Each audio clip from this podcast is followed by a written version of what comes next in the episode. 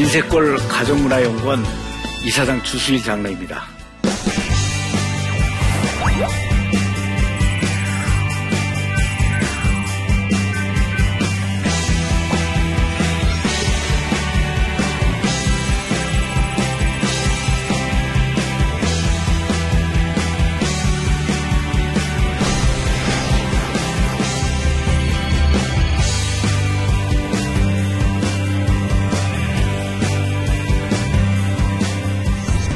이 세상에는 많은 조직과 팀들이 있습니다.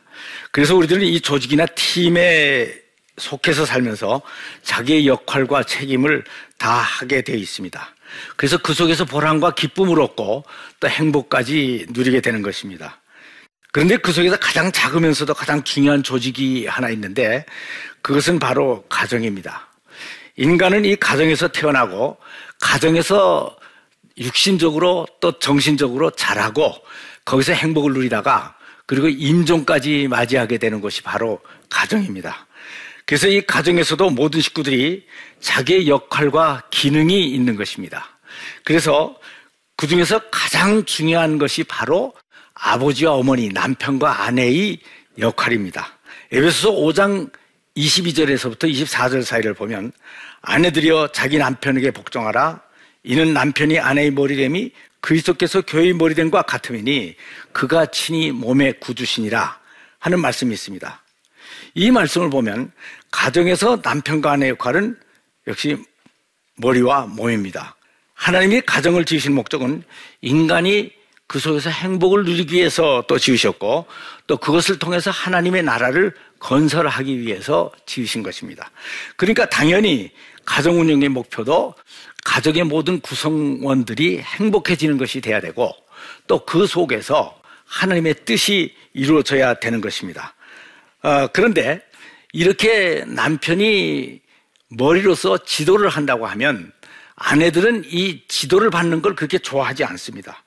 그것은 사실은 그 지도받는다는 말에 지도의 의미가 그동안 많이 왜곡되어 왔기 때문에 그렇습니다.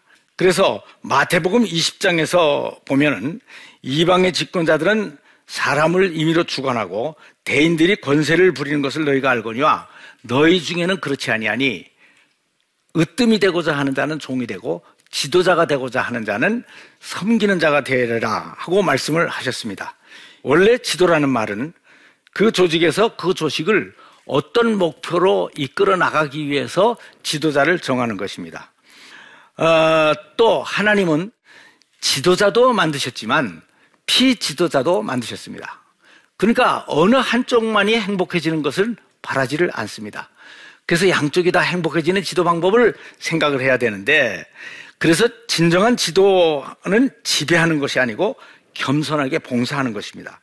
그리고 강제로 뺏어오는 것이 아니고 기쁨으로 가져오게 하는 것이고 우월감을 가지고 또 지배하는 것이 아니고 겸손한 마음을 가지는 것입니다. 그런데 회사나 군대 등의 모든 사회에서는 이 모든 것을 세상적인 이런 지도의 방법을 그대로 쓰고 있습니다. 그러니까 이 아내들은 그것을 좋아하지를 않게 되는 것입니다. 이, 그래서 이 남편들은 이 지도의 새로운 개념을 습득을 하고 가정을 그런 방향으로 이끌어 나가야 되는 것입니다. 그런데 여기에 대해서는 예수님께서 특별히 새로운 지도의 방법을 실천하시고 가르쳐 주셨습니다. 빌립보 2장 6절 이하를 보면 그는 근본 하나님의 본체이시나 하나님과 동등됨을 취할 것으로 여기지 아니하시고 종의 형체를 가져서 사람들과 같이 되었고 사람의 모양으로 나타나셔 죽기까지 복종하셨으니 곧 십자가에 죽으심이라. 이러므로 하나님이 그를 지극히 높여 모든 자들로 예수의 무릎 앞에 무릎을 꿇게 하시고 모든 입으로 그를 줄하시나요 하나님 아버지께 영광을 돌리게 하셨느니라 라고 하는 말씀이 있습니다. 이 말씀은 지도자가 먼저 자기를 낮추고 섬기면 피지도자들이 감동을 받고 여기에 기쁨으로 따르게 된다는 것을 말하는 것입니다. 그런데 이렇게 되는 것이 결국은 하나님께 영광이 돌아가게 되는 것입니다. 아내들은 여기에서 기쁨으로 복종하는 것이 상당히 쉬워지게 되는 것입니다. 그럼에도 불구하고 아내들은 복종하는 게 그렇게 쉬운 것이 아닙니다. 그래서 이 복종이라는 말의 의미도 또 새롭게 생각을 해 봐야 됩니다. 대부분의 아내들은 복종이라는 말을 힘이 약해서 굴복을 당하고 지배를 받는 것이라고 생각을 합니다. 그러나 진정한 복종은 하나님의 기뻐하시는 뜻을 이루기 위하여 또 창조의 질서를 따르는 것입니다. 그래서 힘이 약해서 굴복당하는 것이 아니고 충성을 다하는 것이고 억제당하고 위축되는 것이 아니고 스스로 절제하는 것이고 열등해서 아첨하는 것이 아니고 소신을 가지고 적응하는 것이고 또 뺏기는 것이 아니고 유연하게 양보를 하는 것이 되는 것입니다. 복종의 개념을 이렇게 바꾼다면은 복종하는 것이 그렇게 힘들 이유가 없는 것입니다. 그렇다면 이러한 남자의 지도자적인 그 위치는 그런 권위는 도대체 어디서부터 왔느냐 하는 의문을 가지게 됩니다. 그래서 로마서 13장 1절을 보면 각 사람은 위에 있는 권세 들어 굴복하라. 권세는 하나님께로부터 나지 않음이 없나니 모든 권세는 다 하나님이 정하신 바라. 라고 하는 말씀이 있습니다. 그러니까 남자들이 지도자적인 권위는 남자들이 힘이 세서 여자들을 이겼기 때문에 가진 것이 아닙니다. 하나님이 만물을 지도와 또 그 지도에 복종하는 것으로 질서를 세우시고 이 방법으로 만물이 하나됨을 이루게 하기 위한 걸 하기 위해서 한 거기 때문에 그렇게 복종을 해야 되는 것입니다. 그래서 하나님은 인간에 대해서 권위를 가지고 계시고 인간은 또 만물에 대해서 권위를 가지고 있고 부모는 또 자녀에 대해서 남편은 아내에 대해서 지배자는 또 피지배자에 대해서 권위를 가지고 있는 것입니다. 그러니까 이게 아내가 남편에게 복종하는 것은 단순히 남편에게만 복종하는 것이 아니고 하나님의 창조의 질서에 적응하는 것이 되는 것입니다. 그리고 피지도자는 이 권위의 기쁨으로 또 복종하는 것을 통해서 하나님의 뜻을 이루고 그 속에서 자신의 수준 높은 행복을 찾게 돼 있는 것입니다. 그러나 실제 생활 속에서 복종한다는 것이 또 그렇게 쉬운 일이 아닙니다. 그래서 성령의 도우심을 받아야 됩니다. 그 진정한 복종은 나 자신을 하나님께 맡기는 그런 믿음으로부터 시작이 돼야 되는 것입니다. 베드로전서 2장 23절 이하를 보면 욕 받으시되 욕하지 아니하시고 고난을 받으시되 위협하지 아니하시고 오직 공의로 심판하신 자에게 부탁하시어 친히 나무에 달려 그 몸으로 우리의 죄를 담당하셨으니 이는 우리로 죄에 대해서 죽고 의에 대해서 살게 하려 하심이라 라고 하는 말씀이 있습니다. 이 말씀을 보면 예수님께서도 하나님께 공의로 심판하실 것을 믿고 그분께 모든 것을 맡기셨기 때문에 복종하실 수가 있으셨던 것입니다. 그래서 아내들도 내가 남편에게 복종을 해도 하나님께서는 나를 절대로 손해나지 않게 하실 것이라는 것을 믿고 일단 남편에게 복종을 해야 되는 것입니다. 그리고 아내들만 남편에게 복종할 의무가 있는 것이 아닙니다. 남편들도 하나님께 복종할 의무가 있고 자연 만물은 또 인간들에게 복종할 의무가 있고 지도와 복종은 창조주인 하나님께서 자신의 뜻을 이 땅에 성취시키는 절대적인 질서인 것입니다. 그리고 다음 남편과 아내의 두 번째 역할은 부부가 서로 사랑을 주고받는 대상이 되어주는 것입니다. 부부가 서로 사랑의 표현을 해주고 받아줘야 하는 것은 같습니다. 그러나 남편이 해야 되는 사랑의 표현과 아내가 해야 되는 사랑의 표현이 약간 차이가 있습니다. 그것은 남편은 사랑을 희생으로 표현을 해야 되고 아내는 사랑을 존경함으로 표현을 해야 되는 것입니다. 이것은 하나님께서 아내들은 남편의 희생적인 사랑을 받아야 행복해지고 남편들은 아내의 존경을 받아야 행복해지도록 창조를 해 놓으셨기 때문입니다. 그런데 여기서 사랑을 주고받는다는 것은 에로스적인 사랑이 아니고 아가페적인 성경적인 사랑을 얘기하는 것입니다. 그래서 고린도전서 13장 이하를 보면 이 아가페적인 사랑이 잘 설명되어 있습니다.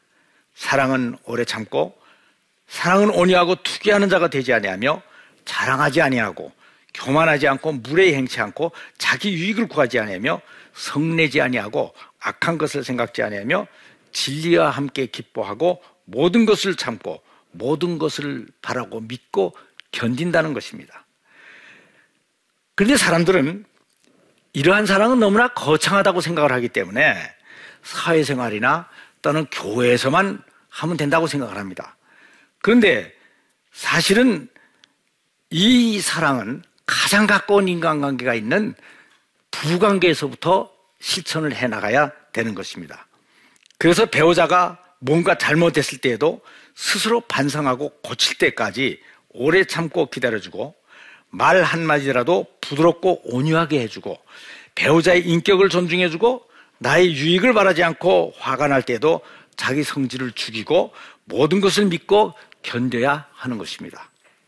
그래서 이러한 사랑은 결국 자기 희생을 요구하게 됩니다.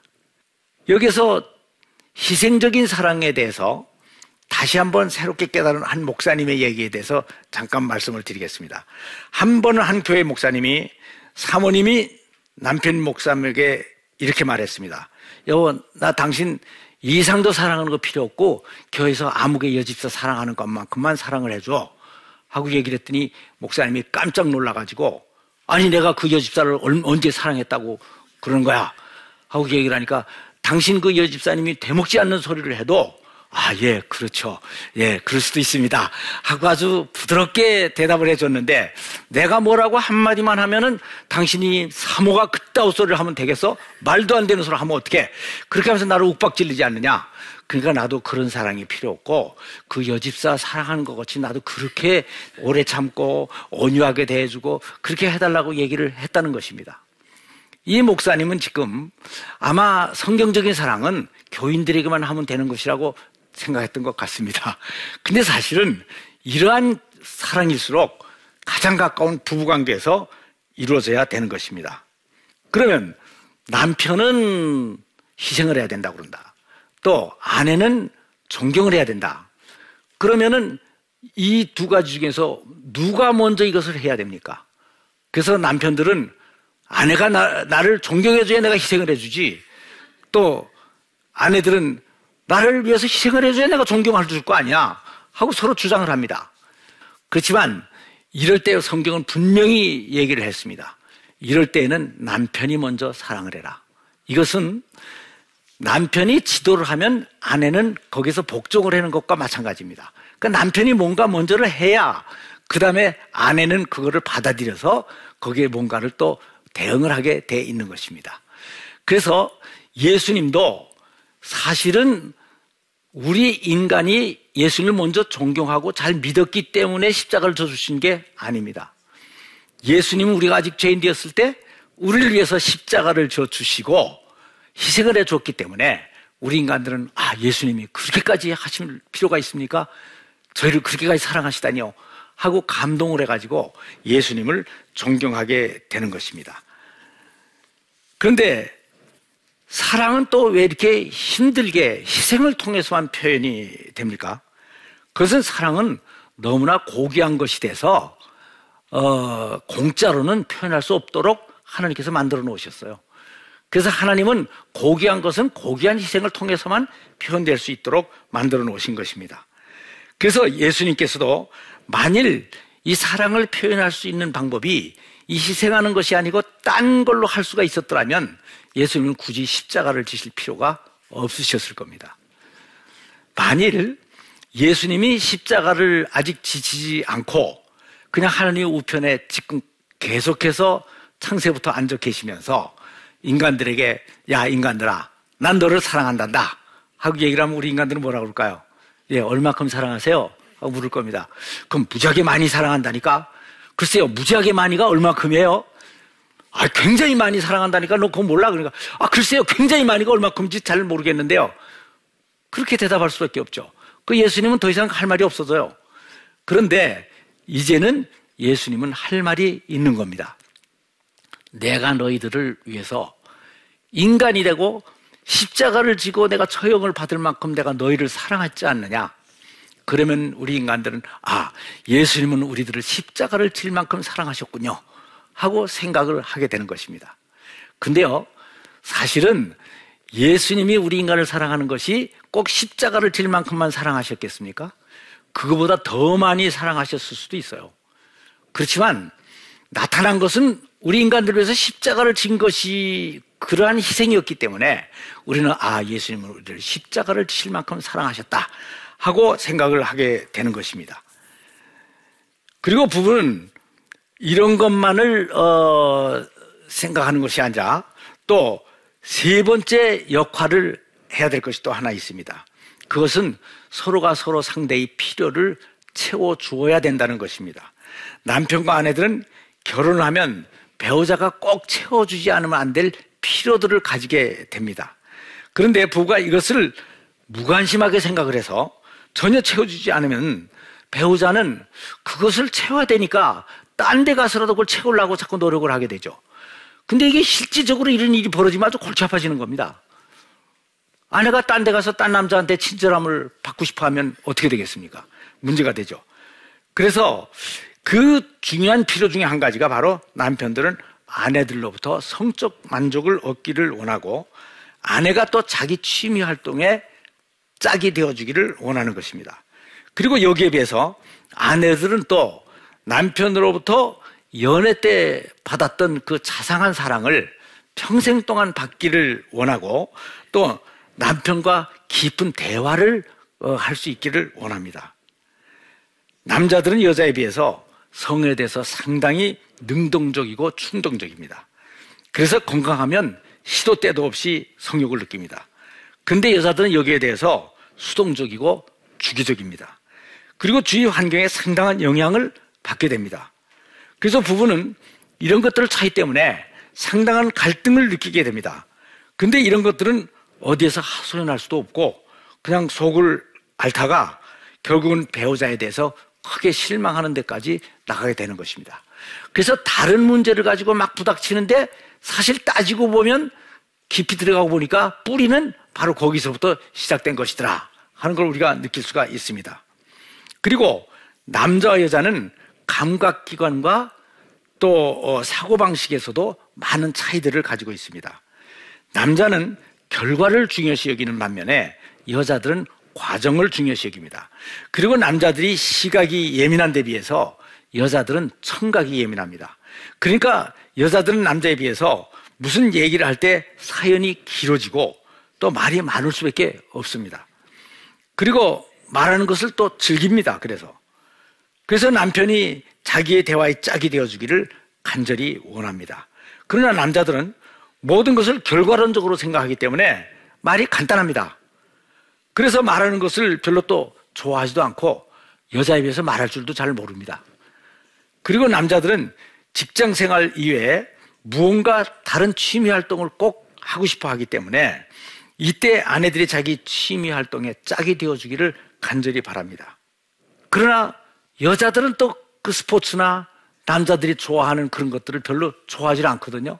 그러니까 또 여기서 많은 갈등을 느끼게 되는데 부부가 하나됨을 이루기 위해서는 이런 면에서도 서로가 상대방의 입장에 서서 생각을 해주고 그러한 필요가 있다는 것을 알고 서로가 그거를 채워줘야 되는 것입니다. 그리고 또 남편들은 아내의 내조로 아늑한 가정 환경이 꾸며지기를 간절히 원합니다. 그리고 아내들은 그 대신 이쁜 가정을 꾸밀 테니까 돈을 좀 많이 벌어다 달라. 그 경제적인 여유를 만들어 주기를 원합니다. 그래서 결혼할 때는 누구나 다 가지고 있는 꿈이 하나 있습니다. 그것은 바로 스위트 홈을 꾸미는 것입니다. 그래서 남편들은 밖에서 열심히 돈을 벌어와야 됩니다. 그러면 아내들은 이 돈을 가지고 아늑한 가정 환경을 꾸며야 되는 것입니다. 그런데 이 직장인과 가사는 끝없는 노동과 인내와 노력을 요구하는 것입니다. 그러니까 부부는 여기에 대해서 또 서로가 서로에게 어려움이 있다는 것을 생각하고 그러한 것들을 했을 때 칭찬을 하고 격려하고 수고했다. 계속 인정을 해줘야 되는 것입니다. 그래서 이런 것들이 가정에서 부부가 해야 될 중요한 역할들이 되는데 이것이 결국은 남편과 아내가 하나됨을 이루어서 가정이 행복해지는 최선의 길이 되는 것입니다. 감사합니다.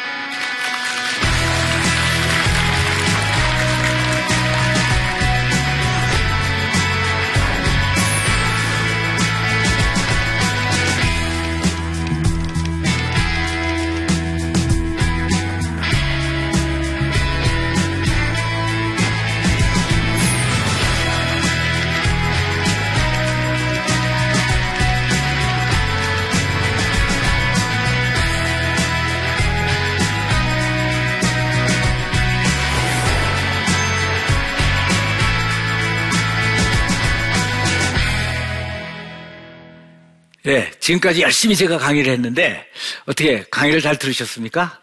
예. 그래서 혹시 제 강의에 대해서 의문이 있으시거나 또 질문 사항이 있으시면 잠깐 좀 누군가 말씀을 좀 해주십시오.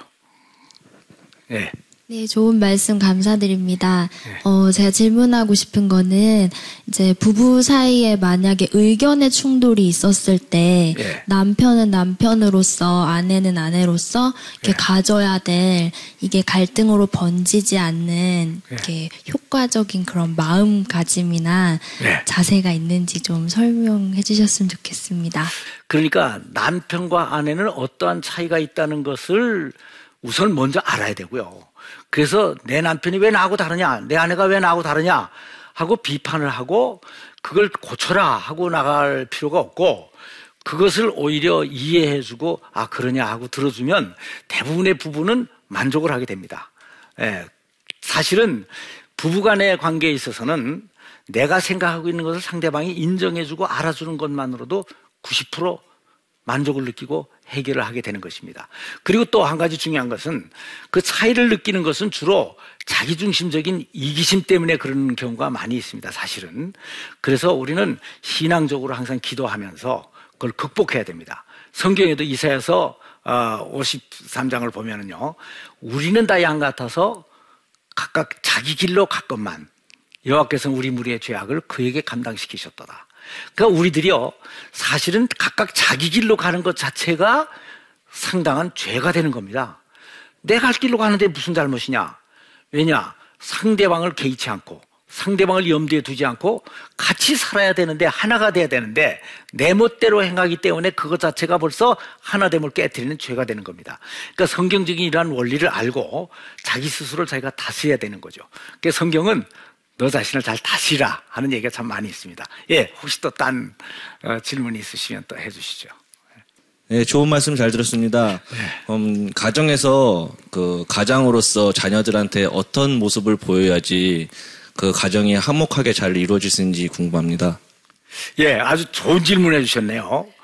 근데 제가 그 질문에 대답하기 전에 한 가지 확실하게 전제적으로 얘기해 드릴 것이 하나 있습니다. 그건 뭐냐면 자녀들은 내가 말하는 대로 배우지를 않고 보는 대로 행하게 돼 있습니다. 그러니까 아무리 아버지나 어머니가 이래라 저래라 공부해라 뭐해라 여기 일찍 돌아라 뭐해라고 야단을 하면은 어릴 때는 그런 대로 조금 듣는데 결국은 사춘기가 지나고 커지면은 자기 생각대로 하게 돼 있어요. 근데 그 자기 생각대로 한다는 것이 뭔가 하면 아버지가 어떻게 하나 어머니가 어떻게 하나 또 너 형제끼리 좀 사랑해라 하더라도 엄마 아빠가 서로 어떻게 사랑하는가 보면서 그대로 하게 돼 있어요. 그래서 자녀들은 처음에는 저놈이 왜 저 모양인가 하고 얘기할지 모르지만 그것은 나의 투영된 모습이라고 생각을 하면 어, 확실합니다. 그래서 자녀들에게 좋은 모습을 보여줘야 되는데 그러니까 저는 초등학교라든가 어린애들에게 자녀 교육을 시키기 전에 꼭 부모들을 데려다가 부모 교육을 먼저 시킵니다. 왜냐하면 자녀들은 부모보다 더 이상 올라갈 수가 없기 때문에 어려서는 특히 예, 그렇기 때문에 그 자녀들은 부모가 먼저 기도하면서 하나님 앞에 무릎 꿇는 모습을 보여줘야 되고 또 부부가 서로 희생적인 사랑을 하면서 그 사랑하는 모습을 보여줘야 되고 그거를 통해서 애들도 희생적으로 뭔가 할 수 있게 되는 겁니다. 그런데 애들은 말로 아무리 설득을 해도 애들이 엄마 아빠가 사랑하는지 형식적으로 힘들게 살아가는지 더 잘 알아요. 아무리 겉으로 캄프라지 하려고 그래도 애들이 훨씬 더 잘하니까 진실을 보여주는 게 가장 좋습니다. 그래서 신명기 6장에도 보면은 마음과 뜻과 정성을 다해 주 너의 하나님을 사랑하고 이 율법을 너는 마음에 새기고 이 모든 것을 자녀들에게 그렇게 가르치라고 그랬어요. 내가 먼저 말씀과 모든 걸 마음에 새기고 그것을 가르쳐 줘야 되는 것이 부모의 도리입니다. 예. 예, 오늘 제가 여러분들에게 남편의 역할과 아내의 역할에 대해서 특별히 말씀을 드렸습니다. 이것은 제가 남편과 아내 역할을 확실하게 해서 그 가정을 프로페셔널, 프로 가족으로 만들고 또 수준 높은 행복을 마음껏 누릴 수 있는 가족으로 만들기 위해서는 무엇을 하는 것이 가장 중요한가 하는 것들을 말씀드리기 위해서 말씀을 드렸으니까 여러분들이 어, 가셔서 오늘 들은 말씀에 대해서 잘 참작을 해 주시기 바랍니다. 감사합니다. 오늘 강의 잘 들어주셔서. 네.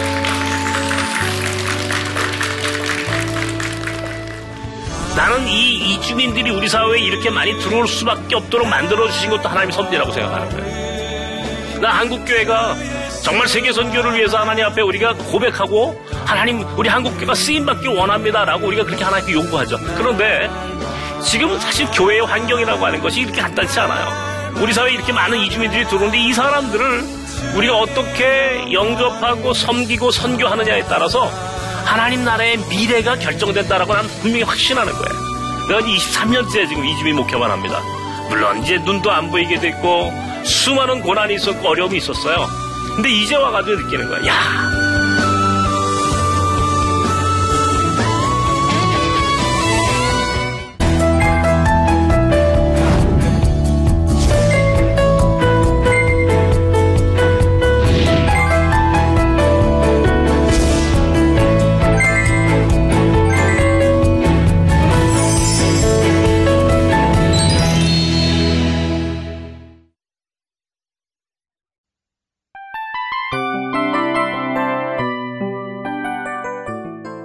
이 프로그램은 청취자 여러분의 소중한 후원으로 제작됩니다.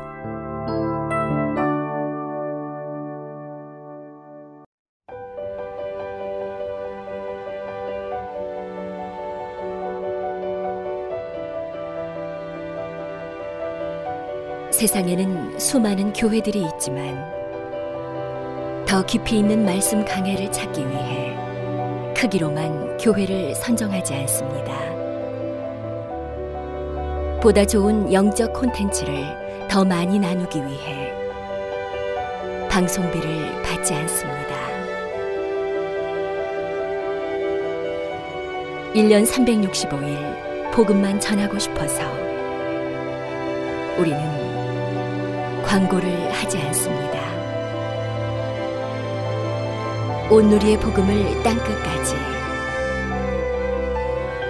CGN TV와 함께 땅끝 선교사가 되주세요.